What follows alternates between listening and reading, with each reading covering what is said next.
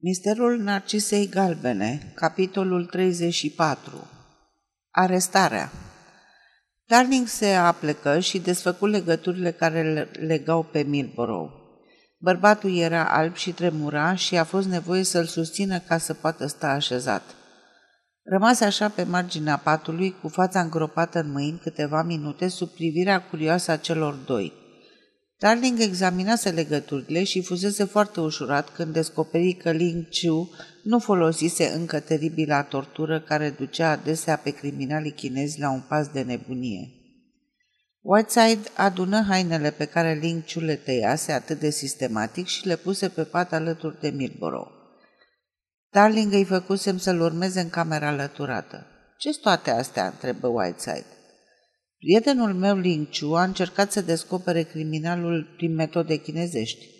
A fost din fericire întrerupt. Cred că Milburgh i-a povestit despre răpirea Odetei." Îi aruncă o privire lui Milburgh. "E mai mare decât mine, dar cred că o să-i vină totuși hainele mele." I-a aduse câteva lucruri din dulap.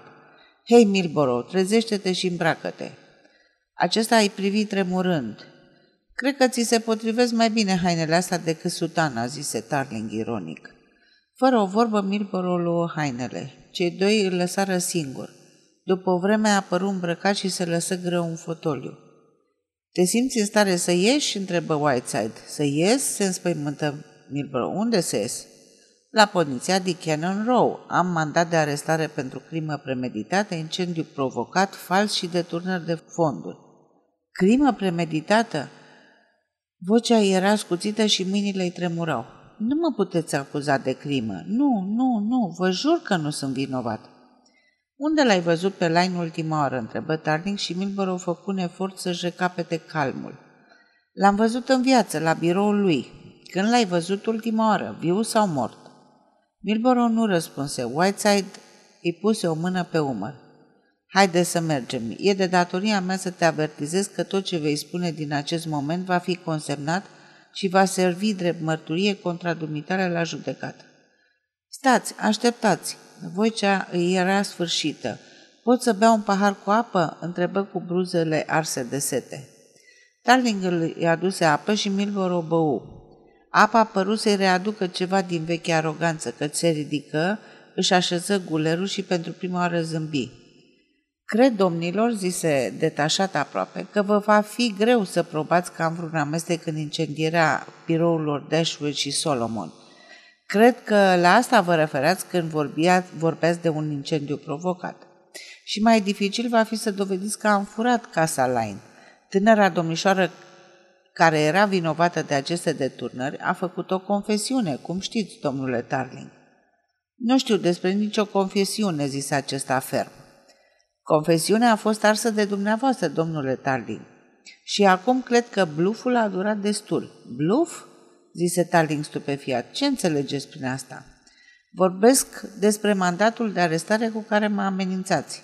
"Nu-i niciun bluf," interveni Whiteside scoțând o foaie de hârtie pe care i-o vârâ lui Milburgh sub nas. "Și ca să evităm orice accident," adăugă punându-i cătușe. Milburgh își pierdu brusc toată siguranța de sine. Rămase în fotoliu cu mâinile legate de masă, apoi se ridică brusc. "Dacă îmi scoateți asta, domnilor, vă voi putea spune ceva în legătură cu moartea lui Lin." Whiteside îl întrebă din priviri pe Tarling. Privind cuvințarea, îi scoase cătușele. Milburgh își frecă mâinile liberate. Un psiholog pus în situația de a analiza starea de spirit a lui Tarling n-ar fi avut o sarcină prea ușoară. Detectivul se întorsese acasă nebun de grijă în legătură cu dispariția Odetei.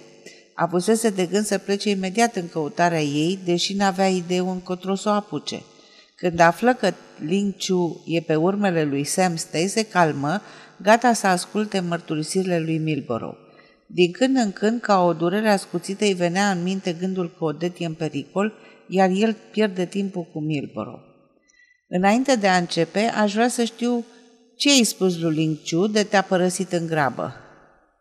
"I-am vorbit de domnișoara Odette și de ceea ce ar fi putut să-i se întâmple." "Înțeleg. Acum spune povestea, amice, și străduiește-te să spui adevărul. Cine l-a ucis pe Thornton Lyne?" Milburgh zâmbi. Dacă puteți să mă explicați cum a fost dus din apartamentul Odetei până în Hyde Park, atunci pot și eu să vă spun că, după părerea mea, Laine a fost ucis de Odette Rider. E o minciună, zise Tarling. Milburgh nu-și pierdu câmpătul.